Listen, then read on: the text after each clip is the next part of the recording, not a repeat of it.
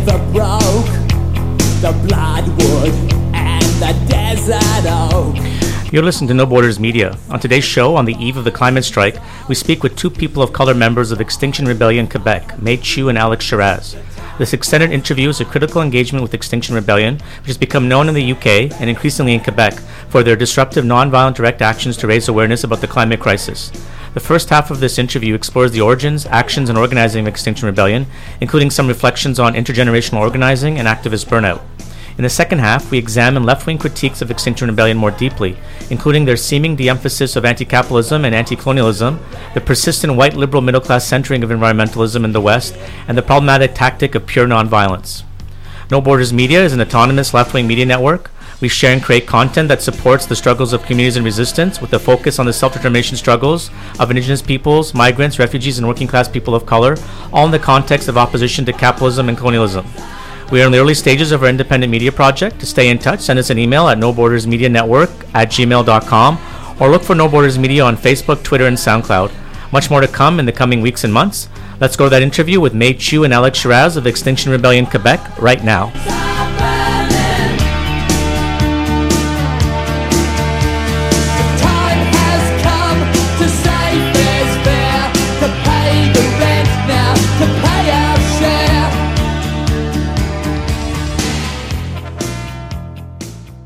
I'm in the studio with May Chu and Alex Shiraz. May and Alex are members of Extinction Rebellion in Quebec. They're part of the organizing collective for this Friday's climate strike in Montreal on September 27th. And they've been involved with Extinction Rebellion organizing for the last little while. And this is an opportunity for No Borders Media listeners to get a sense of what Extinction Rebellion and climate justice actions are like, at least from the point of view from two Montrealers. May and Alex, welcome to No Borders Media. Hi, thanks for having us. Thank you. All right, well, let's start with uh, just situating ourselves a bit. Extinction Rebellion is a relatively new thing, from what I can tell, although the issues that it's involved with have been around for decades and arguably for centuries. But give us an idea of wh- what Extinction Rebellion is about, both here in Quebec but internationally. Where did it start? How did it come to Quebec? What is it fighting for? As concisely as possible, give us give us a sense of what Extinction Rebellion is all about. So, Extinction Rebellion started in the UK in November last year, and it really quickly spread uh, to become an international social movement. We use civil disobedience and nonviolent resistance to protest against really what's the criminal inaction of government in dealing with the climate crisis. We're demanding swift, swift action, as you would in a crisis, to bring about change to ensure that we have a habitable planet and stop the worst impacts of the climate crisis. So, life on Earth is in crisis and it's been for decades, and scientists have been warning us that we have to stop exploiting the resources on this planet as if it's never going to end. But sadly, they've been silenced by corporations and governments who put profit before people and the planet. So now scientists agree that we've entered a period of abrupt climate breakdown, but most governments are in denial or deliberately trying to keep us in the dark. So we see it as our right, but also moral obligation to take action to push the alarm button to warn that time is rapidly running out to change course if we want to have a habitable planet tomorrow and for many generations to come. And we also acknowledge that many people and groups have been pushing that alarm button for a really, really long time. May, do you want to add anything about uh, the origins of Extinction Rebellion and how it came to Quebec? Sure. Um, actually, it was um, started uh, by a Facebook call by a f- young film director named Elsa Kleppert.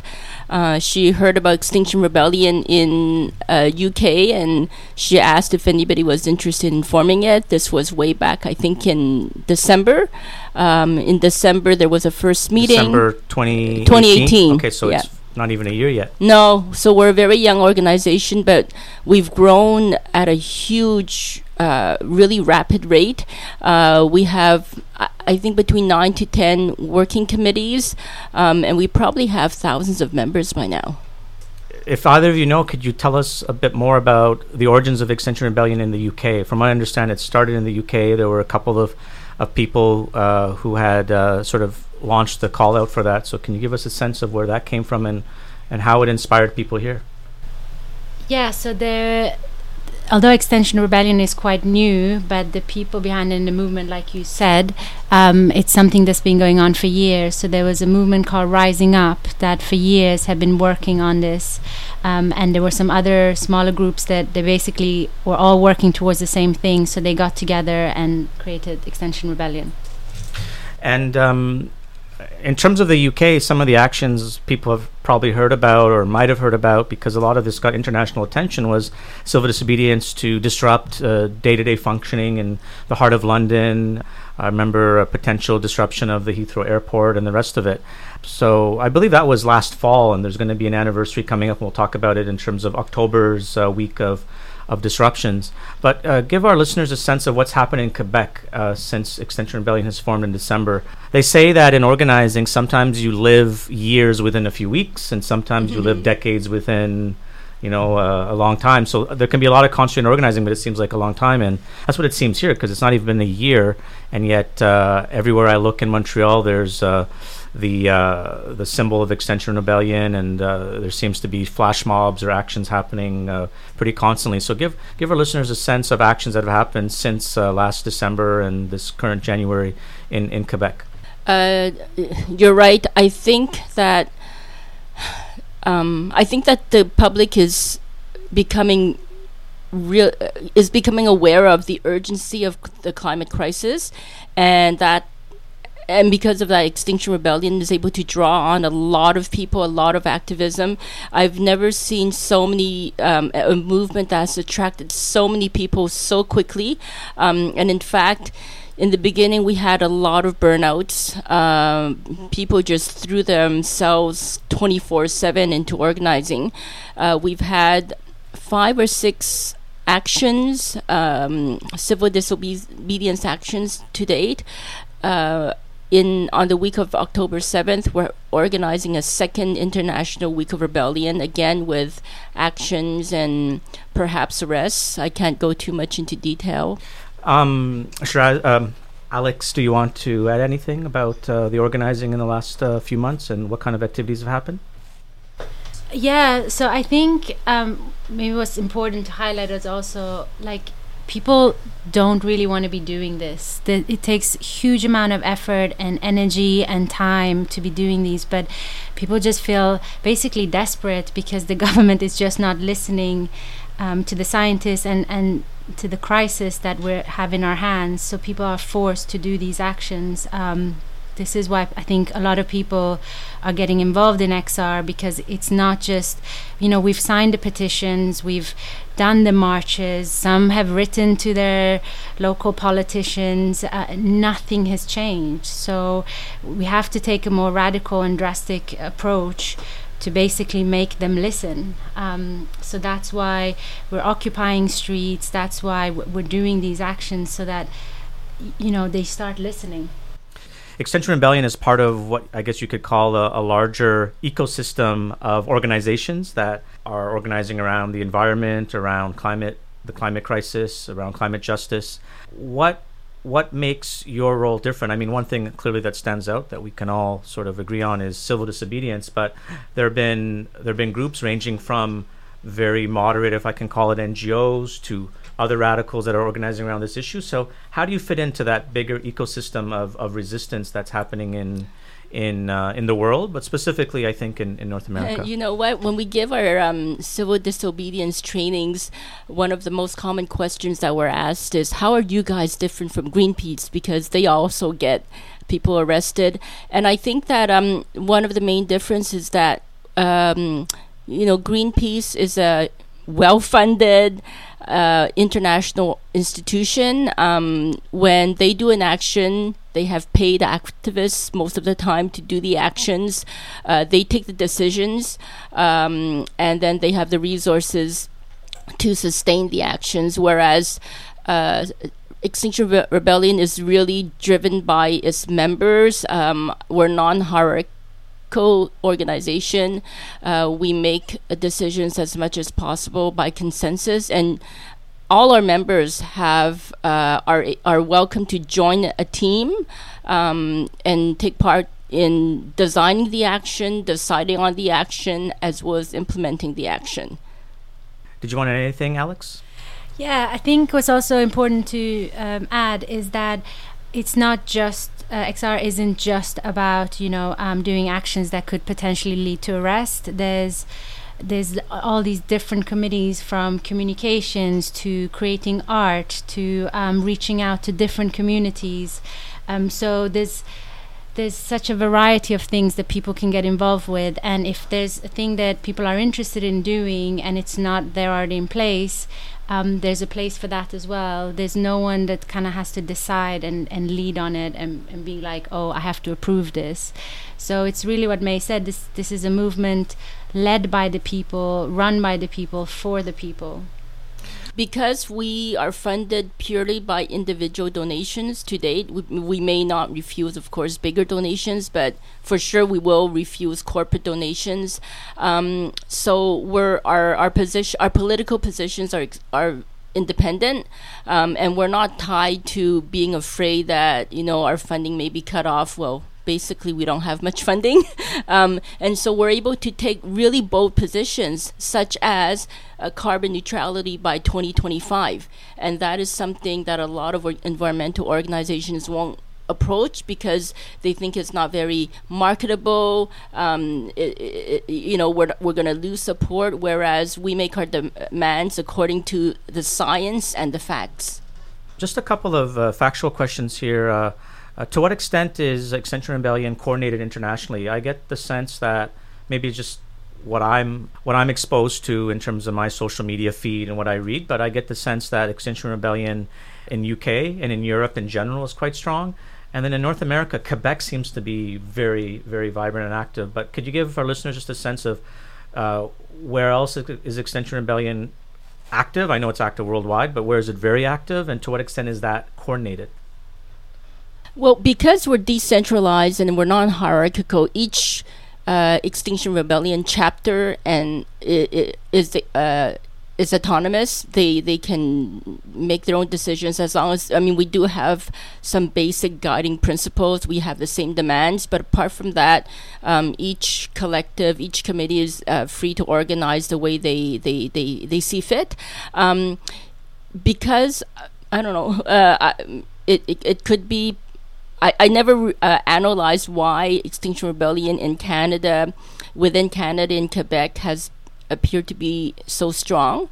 Um, but we do lend our resources to other chapters. Uh, for example, we've uh, gone to Toronto to give the civil disobedience training. In fact, one of their organizations came and participated in our July 13th mass arrest uh, just so that he could have the experience and bring it and share it with his group in Toronto.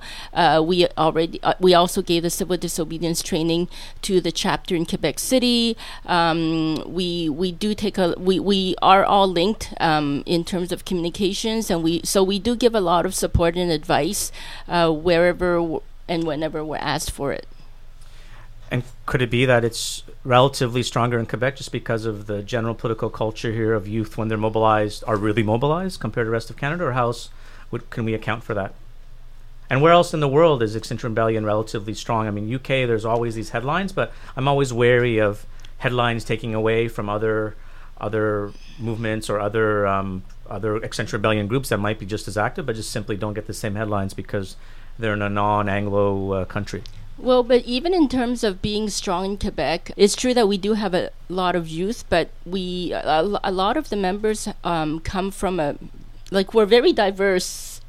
Well, sorry, maybe not racially, um, but in terms of socioeconomic status, etc., etc., we do have a diversity uh, in our workshops. There are so many teachers who come to our civil disobedience trainings. We've we've had doctors, uh, nurses, lawyers, um, a lot of students who come and are interested in joining us. But I just wanted to say that I was in one coalition meeting with other uh, environmental groups in Quebec, all you know really strong, really fast. And then um, one activist said, you know, in Quebec I think that we should we can say that we're the world leader in fighting climate change, and I don't like that type of um, attribute just because um, I keep reminding people that the people who are on the front lines of fighting climate change are people who are dispossessed, people from um, uh,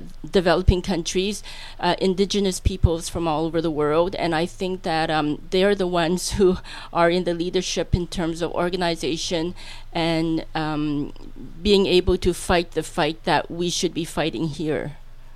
I'm a I'm a bit of a an organizing nerd when it comes to the nitty gritty of how things get organized, especially grassroots organizing. And both of you have already described how quickly this has grown. Literally, a lot of autonomous actions, decentralized, uh, avoiding leadership dynamics, avoiding the dynamics that come with, uh, you know, having your funding linked to one specific group or organization. But being an organizing nerd, I know the problems that come with that. Uh, when things are extremely decentralized, that means there can be a lot of problems. Uh, often people going in directions that are at worst detrimental to what you want to achieve. There are, whenever people claim there are no leadership dynamics, there's always leadership dynamics in one way or another. You know, totally in good faith. People who want to see things go in certain directions or make certain connections, people who want to keep things focused on climate change, others who are saying, no, it has to be linked, as you were just alluding to, May, to other frontline struggles. So I'm not here to, to ask about gossip or any anything. Like, you know, your organizing is your organizing, but can you share for me the challenges of of of that organizing and how it's actually done. Like how does how does coordinating uh, basically, from what I can see, lots of new organizers. Uh, lots of people who are relatively new to getting on the streets. There's a dynamic here of potentially getting arrested. So that's a whole other level of pressure. Uh, a lot of people who are new, a lot of people who are seasoned, uh, different uh, dynamics in terms of age, in terms of uh, what people want to get out of it, in terms of culture, and then, of course, here in Montreal, uh, the language stuff. So, talk about some of the organizing challenges in terms of staying true to grassroots organizing and staying focused and you know, to be fair to you, it's it's only been roughly uh, eight or nine months of organizing. So you you know this is probably a question better posed two years from now, three years from now. But even where you're at now, uh, both as individual uh, members of Extinction Rebellion, can you just reflect a bit on on some of those organizing challenges, uh, some of the nitty gritty stuff that that goes along with uh, trying to coordinate this kind of uh, challenge, a disruptive challenge to uh, authority? I think what has first of all what has been really amazing to see and I've been involved in lots of other movements before and you can see the hierarchy there's egos involved and like you said people want to be leaders and want to do things differently and everyone thinks their way is the right way. I think what has worked so incredibly well is that like that ego doesn't really exist within xr there are of course personal things like you would because we're humans right? But I don't feel that that really takes over because I feel everyone are so determined um, to to bring about this change that we so desperately need because our lives literally depend on it. So I think that kind of removes some of the ego problems that you might see in other places because there's this incredible sense of urgency that we have to get stuff done so let's not mess about with just going, oh, but about about the ego things. Um, of course, there are challenges. I think one of the biggest challenges is what May touched upon before, which is burnout. We have people who are devoting such incredible amount of time and energy on this on top of work studies family and just life in general um, and because there's there's not necessarily a huge amount of people doing a lot of the work, there is this huge risk of burnout. I think that's one of the big challenges. Um, but we are, like May said, we're growing really fast, and more and more people are joining in, and that should hopefully distribute the uh, the workload a bit more. Um, like you're right. You pointed out that a lot of the activists in our movement are new, and in fact, um, Elsa Clepart, who called, like, who started Extinction Rebellion in Quebec, never was never involved in any political or social movement before she started um, Extinction Rebellion. So we have a lot of people with no experience to people like myself, who's old and has lots of experience. Um, however, even I don't have experience in, in terms of organizing in a decentralized, non hierarchical, almost anarchistic um, organization. And, and um, as Alex said, um, that does bring with it challenges. I think that we've experimented with different types of leadership because we still do, do need a leadership. So, how do you take on leadership without concentrating the power in the hands of a few individuals. Um, and so we try to uh, have a, as many debates and discussions as possible. And I think that one really heated subject that came up was um, coming up with a policy on just transition. Uh, again, Jaggi, you reminded us that we're in Quebec, and we can't assume that just because you're a full fledged climate, um, you know, activist fighting climate change, it means that you embrace anti-racism, uh, um, chauvinism, et cetera, et cetera. So it doesn't come naturally, and so we do have uh, we've had conflicts of uh, values and principles and approaches towards human rights, and even discussing about what is inclusion. Um, but but these are all things that we're working on and that we we resolve and we confront as they come along. And we'll definitely get into some of that a bit later in the interview. But I, I still want to stay on the subject of uh, organizing. So maybe I'll ask a few a few specifics. Um, like how, how would a group like Extinction Rebellion decide who speaks in the name of the organization? You know, so that's that's often um, a problem that happens in a group. Like when can the name be used on behalf of the group, and when can it can it not? How do you coordinate democratic decision making with thousands of members? Is there a spokes council? Is there an assembly? So this that's some of the nerdy stuff that I'm I'm interested in. You know, and even give a sense of like what the room is like when you're when you're meeting. I remember, you know, I've been I've been fortunate enough to be part of what I would consider to be two mass movements: the um, the anti-capitalist movement against uh, capitalist globalization of the late '90s and early 2000s, and the anti-war movement, and to have observed a mass movement, which you probably both of you observed with me, which was the uh, student strike in 2012, and you know, on that level, uh, and I, and I think it's fair to say this is now a mass movement. When you're talking about hundreds of people potentially at meetings or memberships of thousands, that's a mass movement. So give a sense about you know how decisions get made and what that room looks like, and you know, is it all coordinated on email lists or is it all coordinated on Instagram messaging or or how how is how is that happening? Um, I know you you know you don't want to talk too long about it, but give us give give at least me a sense of what that looks like. Um, okay, if I address the first bit about you said who can who can kind of use the name XR and who gets to decide of who gets to do it. Um, actually, no one gets to decide it. Um, XR has got ten principles, which as long as you abide by them, and the ten principles include things like being inclusive, no judgment, no discrimination. Um, so if you abide by those 10 principles, then you can call yourself an XR member. Um, if you obviously don't, then you, you can't represent XR. It's it's like really as simple as that. Do you want to answer the second? Yeah, and the way that or, um, XR is organized is that we really, really encourage autonomous action. So, like, just for, to give you an example, the week, the first week that XR in the UK did a call out for uh, protests against um, the uh, forest fires in Brazil, in Montreal, we were not organized at all, but there was we had one member at Concordia who just put out a Facebook call and said, "Hey, I'm gonna go in front of the um, concert today at noon. Meet me there. Join me." And then we the, there were two of us who joined him, and he went and in the name of XR, and that was totally fine. So you don't. Nobody needs to ask for permission to do actions. If either of you want to maybe just describe what a, a law a, a large XR meeting looks like uh, here in Montreal. Oh, you know what? The, uh, this, so we have like about 10, 9 or 10 working committees and every single week each committee sends a coordinator and we have a we call it a coordinators meeting on Wednesday evenings. And to tell you the truth Jaggi we have a lot of people who are members who are or, who are volunteers um, but everybody is really busy and so we we're able to uh, we're fortunate enough to have um, people who are committee enough to be want to become coordinators, um, but not you know, we don't have like even 30 or 40 or 50 people who want to be so intensively involved that they want to be part of every single discussion. We kind of trust each other. We trust, and this is another lesson. You know, in the beginning, um, we did have accusations of, "Oh, how come you? Uh, who gave you the right to say this to the media?" And I didn't like what you did, and I, and and it was very early in our movement that we said, "Hey, if we agree to send someone."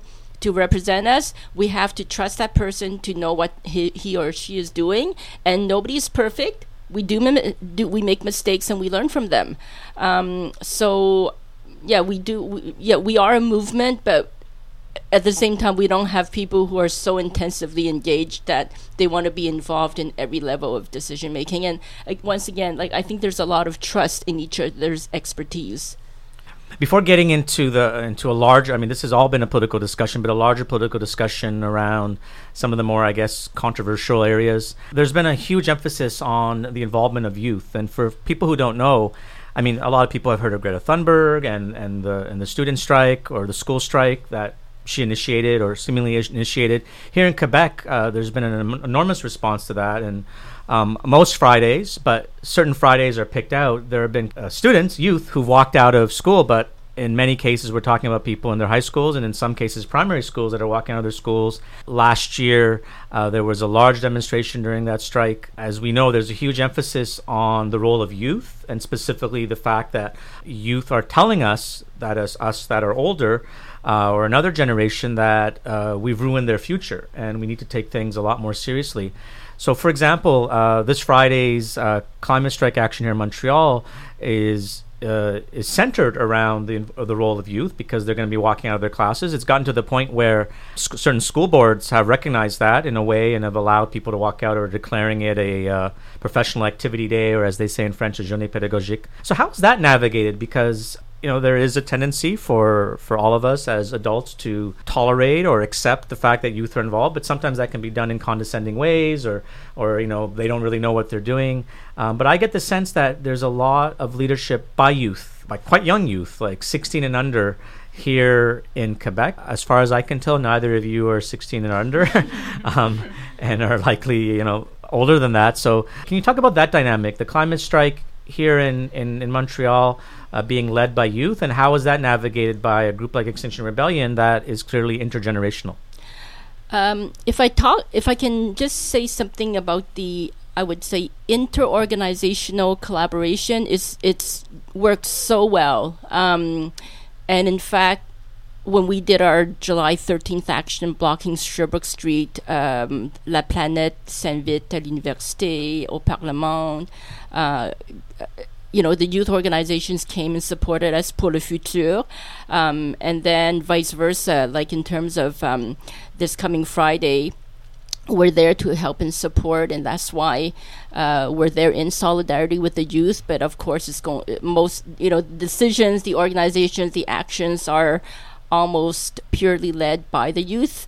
Um, so that's in terms of intra organizational solidarity.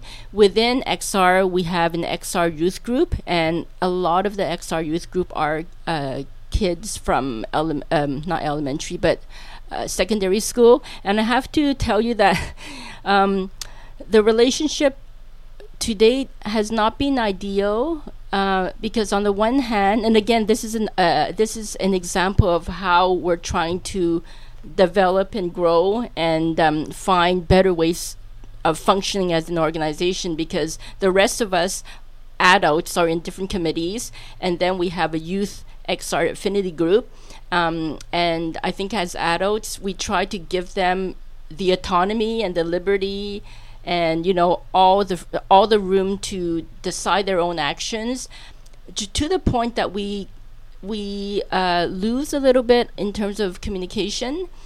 The other the other particularity is that the youth are very impatient. Um, as you pointed out, in this spring, they organized 150,000 youth to, to join in a, um, um, a, climate march. They were able to have a, a meeting with the Minister of the Environment, Benoit Charette, and when the government uh, this budget, there was nothing there for the environment. And the youth are smart. They're not fooled by empty gestures and promises and greenwashing. They're so angry. And the youth at XR, they're also ready to go to the next level. They're ready to do civil disobedience actions. And I have to say, this is where, as adults, we have um, we're a little bit out of our comfort zone because they are youth. We are um, apprehensive about any any insinuation that we're trying to manipulate them or brainwash them, and so we're not able to give them the support that I think they're expecting. and at, but at the same time, because they do want to do civil disobedience, um, full disclosure, like my 13 year old daughter is in that group, and sometimes I worry for her because I'm just, you know, for the adults, we have like full day trainings and we take weeks to do an action to make sure that people are uh, doing it, um, you know, voluntarily with full. Um, fully conscious of all the risks that could ha- occur and then uh, being prepared for the consequences of the actions. Whereas with the youth, w- we can't offer them the same support because of the issues I just pointed out. Um, so we're trying to find a way to do it better. Well, in Canada, we have the Young Offenders Act, so you can get away with a lot of stuff if you're under 18. And uh, I'm, I'm not shy about saying people should take advantage of that in terms of disruption. Alex, did you want to add anything about uh, the, the question or general question about youth and their involvement and how is that navigated? I think the the one thing I wanted to add is that this concept that often adults um, you know will go can be quite condescending to when youth get involved in these things and i think a lot of that stems because when we were at that age we were quite naive because we weren't told about just how severe of a crisis that we were in. So we never had to think about these things. We never had to worry about the future the way that young people are having today. So I think we can't say that oh but you know they're so naive they don't know what they're doing because that's how we were. These kids have been their their future has basically been stolen away from them and they've seen the truth and they accept the truth and they're acting with the truth in mind. So i don't think we can compare them to like when we were 16 or younger to saying oh yeah but you know when I was 16, I had no idea, and I would just be so easily influenced by these things these these young people today have had no choice but to take action because f- past generations have basically failed them. So let's get into a, a, larger political discussion and some of the debates that happen around how we mobilize and uh, and other questions. The spirit of this is um, that I want to share is that any movement that becomes mass or draws attention is always going to be complex and often have contradictions. You know, just some recent examples. There was the Occupy Wall Street movement of 2011, and that was. I mean, this is a this is a left wing show, right? So that was great in the sense that capitalism was being challenged, but it wasn't so great in other aspects where you saw some regressive things.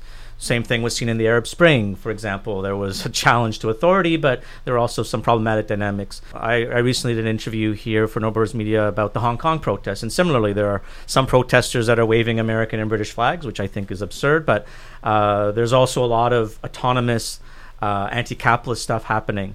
The Gilets Jaunes movement in France is, an, is a pretty recent example where there's just a great challenge to authority, but at the same time, there's often some problematic dynamics. So it's in that spirit that I ask these questions, or we're going to get into this discussion because I, I firmly believe that when when people are mobilizing, especially people of good faith and good conscience, even when there's things that aren't you know 100% what you want because you can never have 100% what you want uh, movements are inherently messy and you have to engage them so so let's engage some of the issues. Um, you know as you can imagine because uh, if, if, folks don't know neither of of the two members of extinction rebellion with us here today are are white activists but the the environmental movement in general and extinction rebellion specifically is accused of that. There's often uh, accusations or critique by people that there should be more of a focus on talking about capitalism, and that's what it always should have been. That's you know sort of a left wing argument, uh, and a lot of other things. So we'll get into it. But before doing so, maybe we should ground ourselves. And one way to ground ourselves is to talk about what are the actual demands and principles of Extinction Rebellion. So Alex, you wanted to sort of give us a sense of what these these core demands are. Yeah. So we have three main demands. Um, with the first one being that for the government to tell the truth about the climate crisis and act like it. And I think the second part about acting like it is really important because we now have a lot of governments, including the one here, who declare a climate emergency, but then the actions that they take are con- in contradiction. You know, you can say all you want, all the beautiful words about how much you care about the environment, but none of them mean anything if you the next day decide, oh yeah, we're going to continue building the pipelines, or we're going to continue giving millions and millions to fossil fuel fossil fuel subsidiaries. So that's the uh, first demand. So the second demand is to act now uh, and enact legally binding policies to halt biodiversity loss and reduce greenhouse gas emissions to net zero by 2025.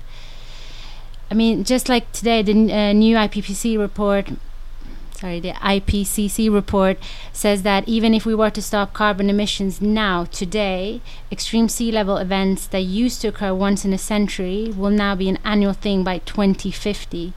So this is why we're pushing so hard onto making um, the carbon emissions to zero by 2025. Nothing else will, will have a dent. And then third is for the governments to move beyond politics by creating and be led by decisions of citizen assembly to oversee climate and ecological justice to create a true democracy. So traditional representational democracy is really not fit for purpose of addressing the climate emergency as politicians represent many competing interests before they represent the interests of people and the planet. These politicians are often funded by the same industries that have caused the crisis that we're in. And they think really short term because they want to get elected again. It's a career, so it's not seen as a long term process.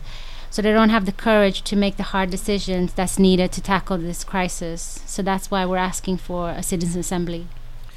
So uh, I guess one one uh, one critique or one area where people might might challenge this is a typical left wing one, which would be uh, through the demands of Extinction Rebellion and through the principles, capitalism and overthrowing capitalism and challenging capitalism is never is never clearly addressed.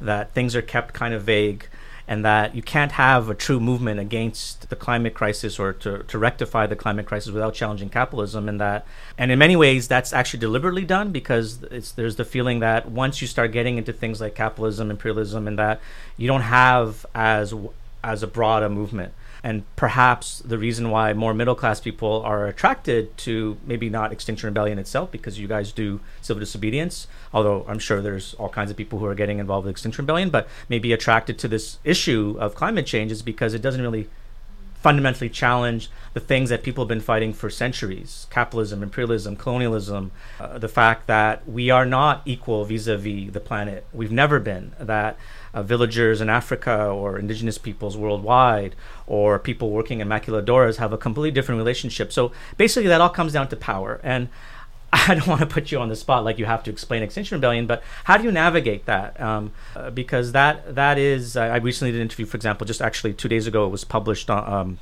promoted by No Borders Media with two indigenous activists fighting pipelines in uh, in British Columbia against a Trans Mountain pipeline near the Blue River, and uh, there just seems to be a disjunct between the way they express the issues and what I would hear from not just Extinction Rebellion in UK or Quebec, but the environmental movement in general. Uh, so if if you have anything you want to say about about that specific critique. If I can just start with my very first, the very first time I was invited to an Extinction Rebellion coordinators meeting, it was in January. It was at uh, Sala Rosa. Okay, so um, there were just I ca- it was in the middle of January. I arrived at this coordinators meeting. I went to a table. There were four white guys.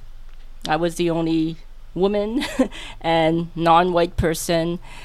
Um, and you know what, Jaggi, they stole my heart because the first topic on the agenda of the meeting by these four white guys who didn't know anything about anti-colonialism was how should we like how do we draft an anti-colonial position for XR to adopt I'm not saying that we should be so eternally grateful to these white saviors but there is a level of consciousness and these are I, I found myself like in a group of allies and we have a common understanding of how to tackle climate change. It has to be decolonial. Um, and in terms of, uh, you know what, I, and I think that actions do speak much louder than words. Um, we could have the best, you know, f- just transition statement in the world, but if we don't um, operate according to the values and the political positions, um, then we're no better than greenwashers. So if I can just take an example, um, we there are members of our group who, for example, in March, uh, when there was the uh, march of the annual march of indigenous peoples in Brazil uh, for their rights, um, we did an action here. We invited the uh, Brazilian collective to our action. Uh, we made room to uh, include their quote in the press release. And when the media came, we shared all the media spot with them. Same thing as when um, when they organized the second action against the forest fires a few weeks ago. We were there to s- provide them basically with technical support, with organizational uh, capacity, et cetera, et cetera. Um, when they did the fundraiser this past weekend, again, we were there and we, we, we were there to give them the resources so that they could be um, empowered and they could have the tools to make their own demands and to speak for themselves. Um, in general, uh, the criticisms of XR, and I think a lot of the criticisms I read about XR concern XR in the UK, um, and I think that we have maybe the um, the privilege or the opportunity to learn from the mistakes of XR so that we don't repeat them in Quebec. Um, and I can't, I'm not going to tell you that it's easy. Uh, one of the XR members came and participated with myself in a hunger strike against Bill 21, and we had a really, really ugly backlash in the organization, which resulted in uh, almost an emergency general assembly on the uh, on our position towards a just transition. Um, but Because uh, some people in the group felt that uh, opposing Bill 21, which, uh, for listeners who don't know, is the um, law passed here in Quebec that uh, forbids people who wear religious symbols, specifically turbans, hijab, yarmulkes, from working in certain sectors. People felt that was a distraction from the real issue, or that you had Oh. you had mentioned that you're part of Extinction Rebellion at that action, and that was not cool, or just give a sense of. Well, what happened was that um, uh, it was not an Extinction Rebellion action. I was involved in it because I come from the anti-racism movement, um, and I just I I, I sent um, a message. I was saying, "Hey, does anybody want to do this hunger strike with me?" One person came. Uh, he um, he he brought with him an Extinction Rebellion banner, and then we put that up on our uh, Facebook page, and that's when members who were not involved um, got really angry. And there were three type of um, arguments. One came from Islamophobes. One was just clearly like, we don't want to work with religious people. Number uh, the second type was more of um, an organizational, you know, democratic pr- process uh, argument, which again, like I don't want to get into that, but I think that could be very oppressive. It was like, how come we weren't consulted? How da- dare you do this without consulting everybody? Um, and then the third, the third one was, I would call it a kind of disguised racism, an extremely right white privileged position, which was, well, you know, we don't want to get into other issues because then that would uh, dilute our uh, climate change demands, and we will lose the support of people who support Bill 21.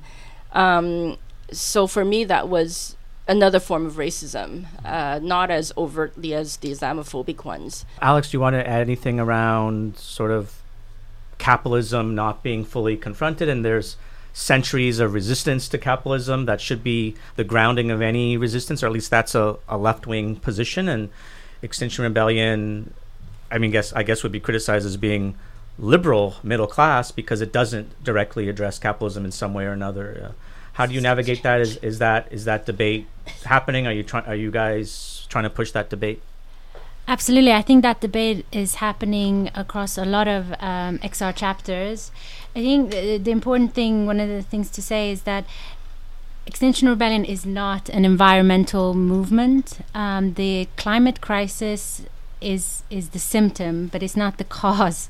Um, it's a we're a social we're a social justice movement. Um, you know the crisis isn't and quote just about trees and animals and oceans it's the umbrella under which everything else falls under from housing jobs justice equality to the basics of clean air and uh, water and access to food and I think a lot of people acknowledge also the crisis isn't something just happened out of the blue, but it's actually really linked to our history of colonialism and capitalism.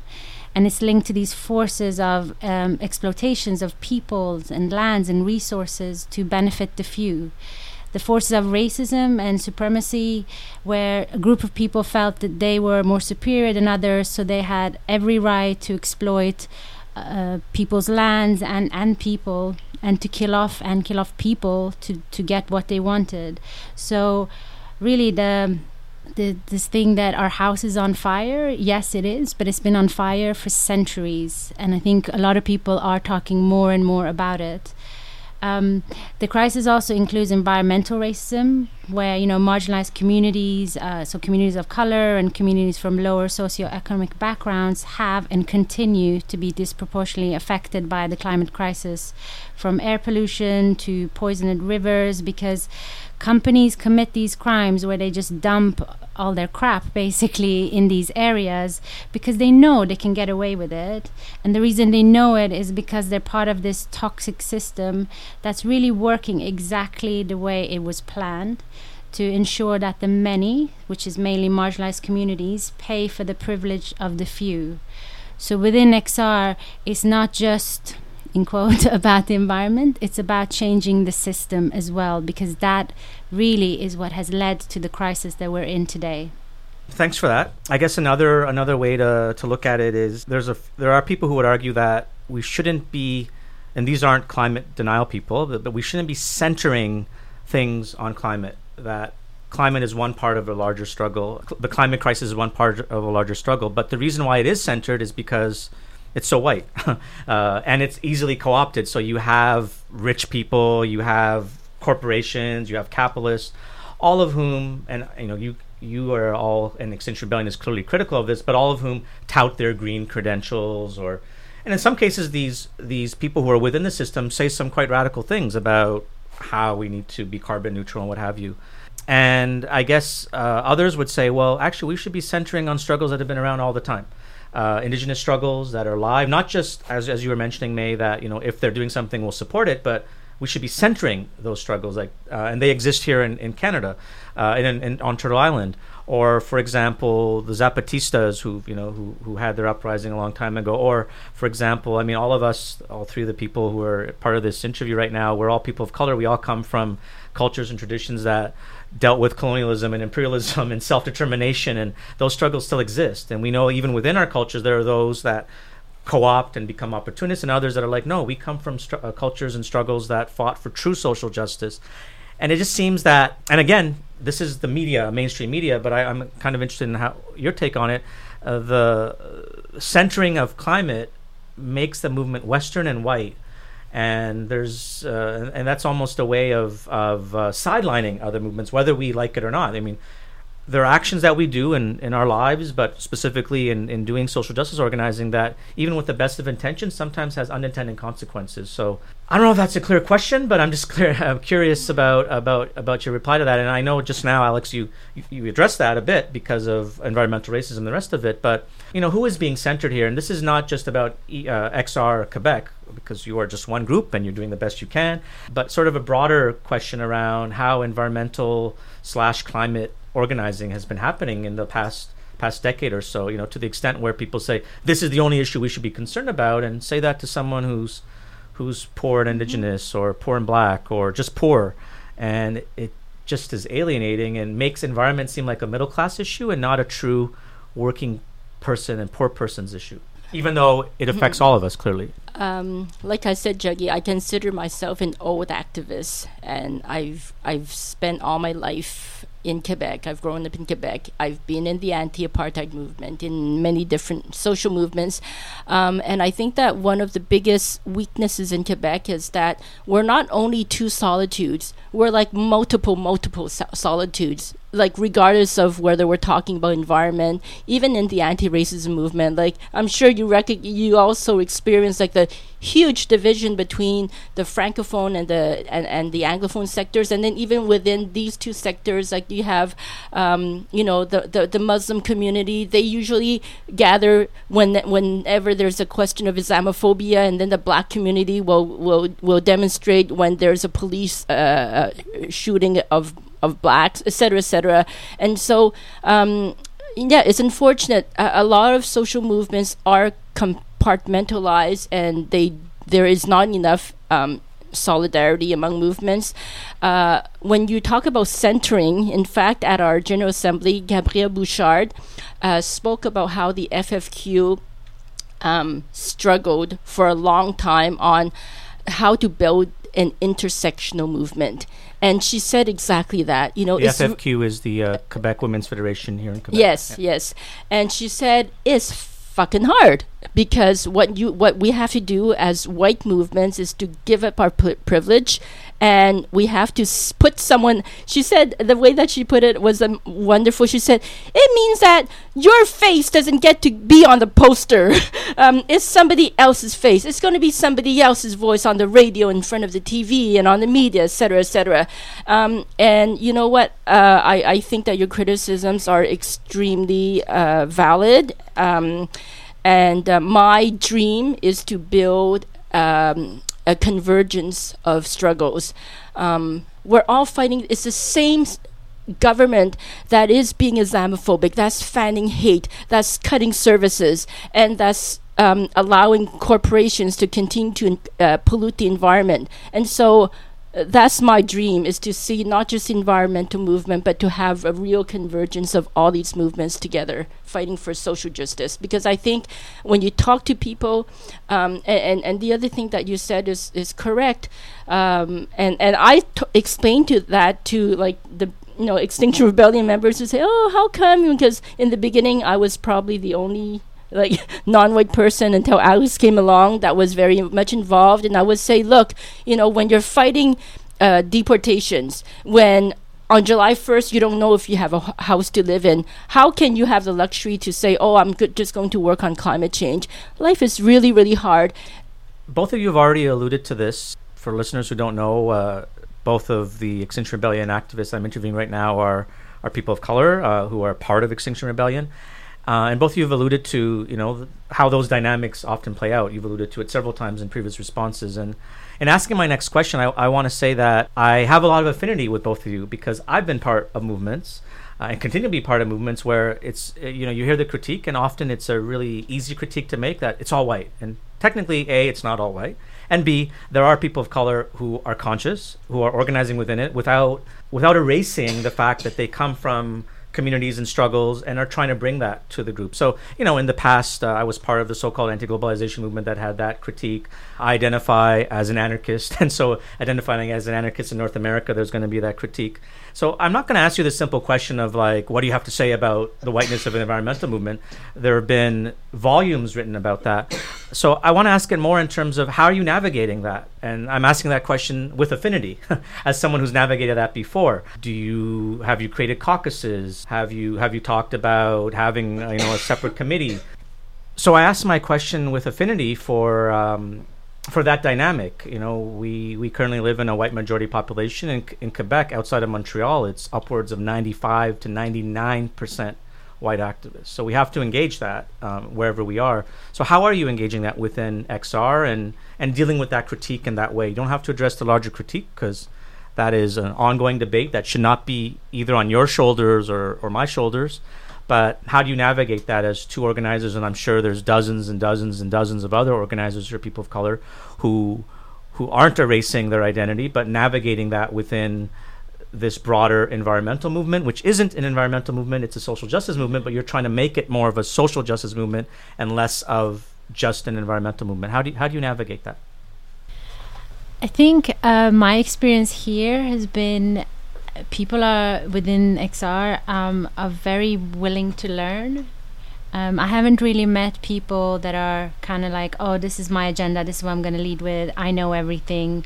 I feel there's a lot of humbleness um, and people asking and you know and, and not are afraid of asking as well i think often people have questions and they're like oh i don't want to ask because i might offend or, or you know anything like that i think we've had some really really hard but meaningful discussions and debates and i've learned so much and hopefully like they've also learned. So i think it's it's a it's a constant um, learning process as we're kind of growing together.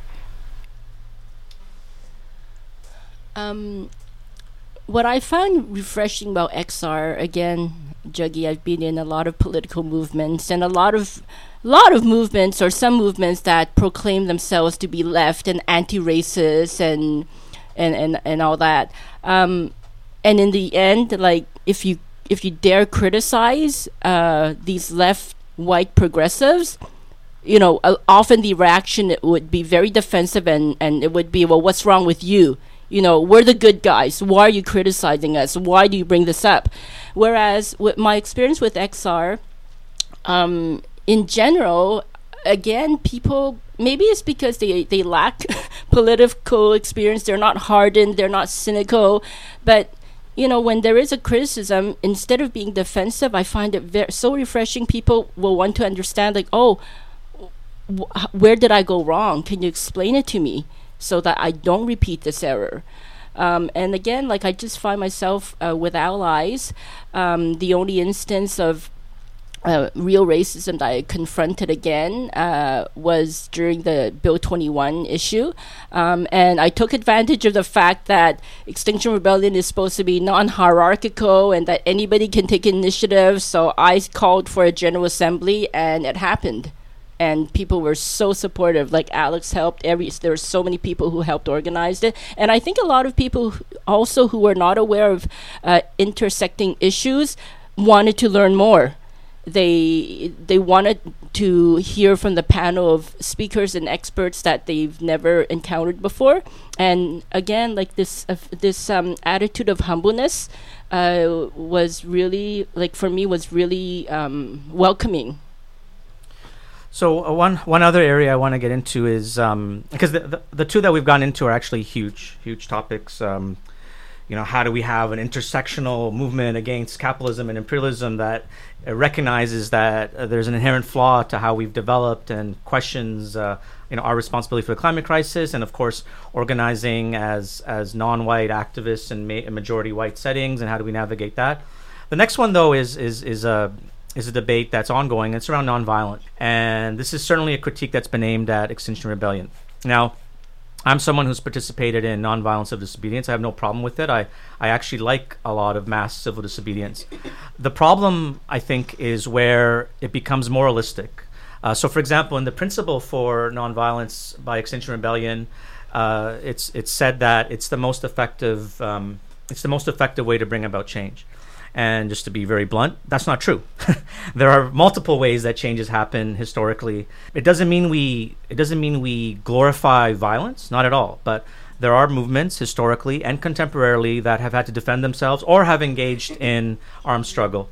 There are movements that don't. Um, and there are moments, movements that coexist. For example, the, the, the two great examples of, of non, mass nonviolent civil disobedience that are often referenced are the Black Civil Rights Movement and the Indian Independence Movement. I know that the UK advocates of Extinction Rebellion very explicitly make that reference. But neither of those two movements existed in isolation. Um, Mal- uh, Martin Luther King Jr. existed with Malcolm X, and many of the more I would call nuanced or savvy civil rights organizers said, "Look, every time there's a riot, we have more space to do what we do." And similarly, uh, Gandhi existed, but so did Ambedkar, so did Bhagat Singh, and so did others.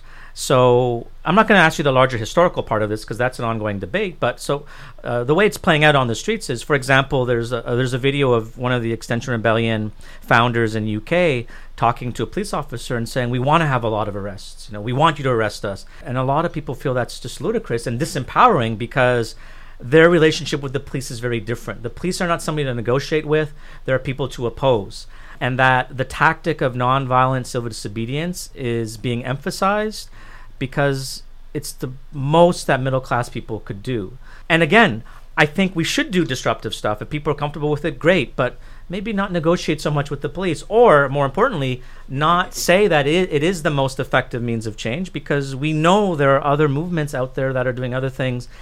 Uh, so there's a real tension there. And I know a lot a lot of the left radical critique of groups like XR often I feel is just cynical and hyper judgmental. It's it's going to be a judgment of any movement, right? So I'm here to engage these issues, but uh, I do know that a lot of people, not just on the left but in general, are like, "Whoa, this idea of throwing yourself at the cops or just kind of being passive." You know, lying on the street, waiting for the police to arrest you, getting a ticket. It's only something that privileged people can do, A, and B, it's actually disempowering ultimately. And the other the other sort of critical things I've gotten into are, are much larger than XR, but this isn't because this is one of your principles. Uh, you can't be XR unless you do that. If if I was to join XR and maybe was nonviolent but had more of a confrontational attitude towards the police, I'm sure that's a gray area for a lot of you. But I'm sure a lot of extinction rebellion people will be you're against the spirit of us because we want to do civil disobedience and have the police be on our side, or they're not the enemy; it's the power. So how do you, how do you feel about this emphasis on nonviolence? I mean, you're part of the group, and that's fine. I've been part of groups that are nonviolent, and I accept that.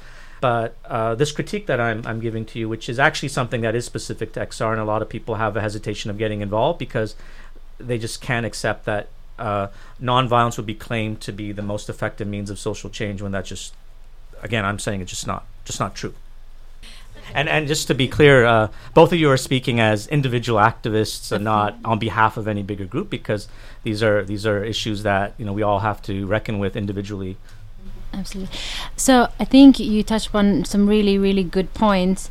Um, XR's position is to remain nonviolent, and that's just one approach. We know that there are lots and lots of different approaches, some that are nonviolent, some that are not nonviolent and we respect really this diversity because they're not mutually exclusive it's not just one way that works there's lots and lots of different ways to bring about change for some, it will be through nonviolence. That's the path that they want to take. For others, it will be a different path. Not one is right or you know m- better than the other. It's just that this is the position that XR has taken. But we emphasize and, and really respect the, the the the different approaches and the diversity of tactics that need to be taken to bring about change the position of XR and how we live the principles, especially in the Quebec branch, has been evolving. Well, maybe some people think it's regressing, but for me, it was an it's an it's an evolution. Uh, in one of our earlier interviews, our spokesperson on the subject of nonviolence had said, "Oh well." We don't want to be violent because look what happened with the student strikes. You know, they were violent and it was terrible. Um, and I was the first one to say, don't you dare judge the tactics of another group. And one of the things I keep um, bringing up as an example is that there are like indigenous peoples who feel that they have to protect their territory through arms. And who are we white people or non indigenous people to judge them on with the tactics that they feel they're forced to assume.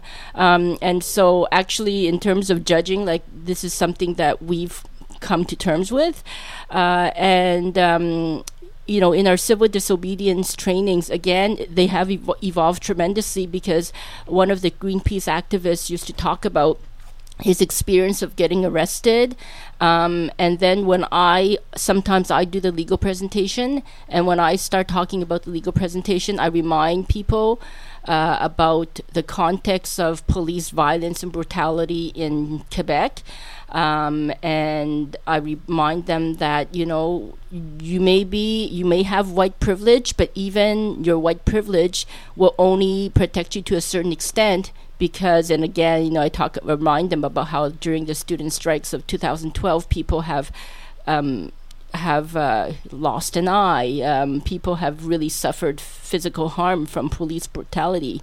And so um, you know we, we do remind people about this uh, but getting back to the nonviolent civil disobedience it you know was something that i accepted by joining xr but it doesn't mean that i'm going to condone another environmental group that is going to use other tactics. Well, May and Alex, I, I really appreciate you um, taking the time. Uh, we've spent more than an hour in a in a really uh, hot little studio somewhere in Montreal, engaging these issues, and you've been very open and frank and uh, in discussing a lot of the organizing challenges. And again, I want to reiterate more for our listeners than for you that it's important to engage these issues. There's just a real tendency. Uh, on the broader progressive left to to have purity tests, and instead we need to engage them. And I think it'd be great, uh, maybe, to have a, a, reprise of this interview about a year from now or two years from now because it's been a really busy nine months and you know some of these things about making our movements more anti-capitalist or taking into account frontline struggles more and in a more meaningful way these are huge challenges that some movements that have been around for decades and decades still haven't dealt with so um, I just appreciate appreciate that and also appreciate both of you giving a sense of what Extinction Rebellion here in Quebec is worth and it's very timely because we have the upcoming uh, uh, day of climate action on September 27th, at least here in Montreal and worldwide.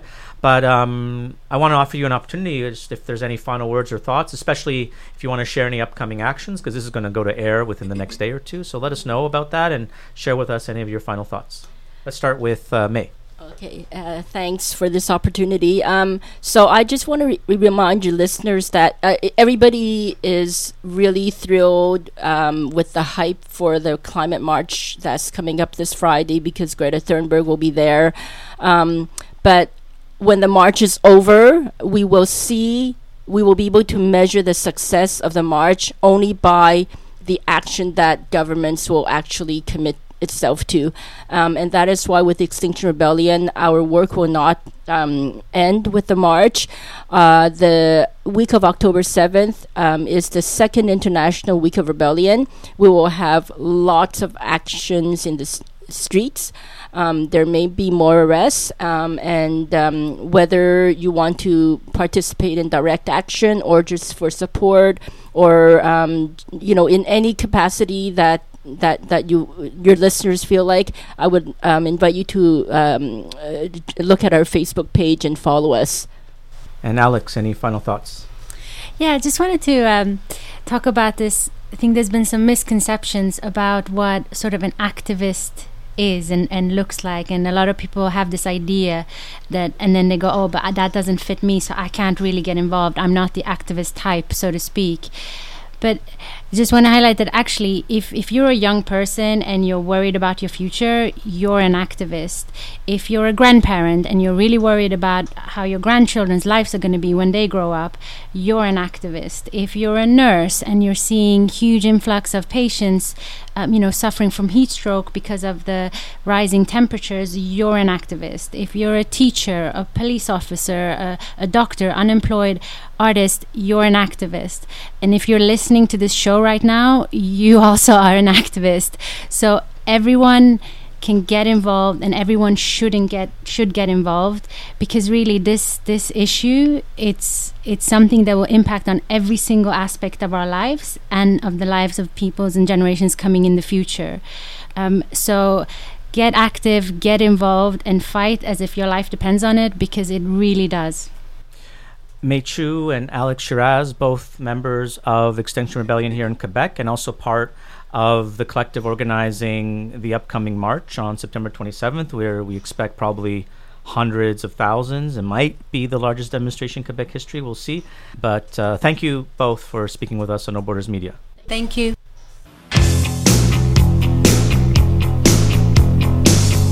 Out where the river broke, the bloodwood and the desert oak. You were just listening to a critical engagement with Extinction Rebellion, an interview with two people of color members of Extinction Rebellion Quebec, May Chu and Alex Shiraz. No Borders Media is an autonomous left wing media network. We share and create content that supports the struggles of communities in resistance, with a focus on the self determination struggles of Indigenous peoples, migrants, refugees, and working class people of color, all in the context of opposition to colonialism and capitalism. Some current focuses include migrant justice, resistance to borders, anti fascism, and anarchism. We are in the early stages of our independent media project. To stay in touch, send us an email at nobordersmedianetwork at gmail.com or look for No Borders Media on Facebook, Twitter, and SoundCloud. Much more to come in the coming weeks and months.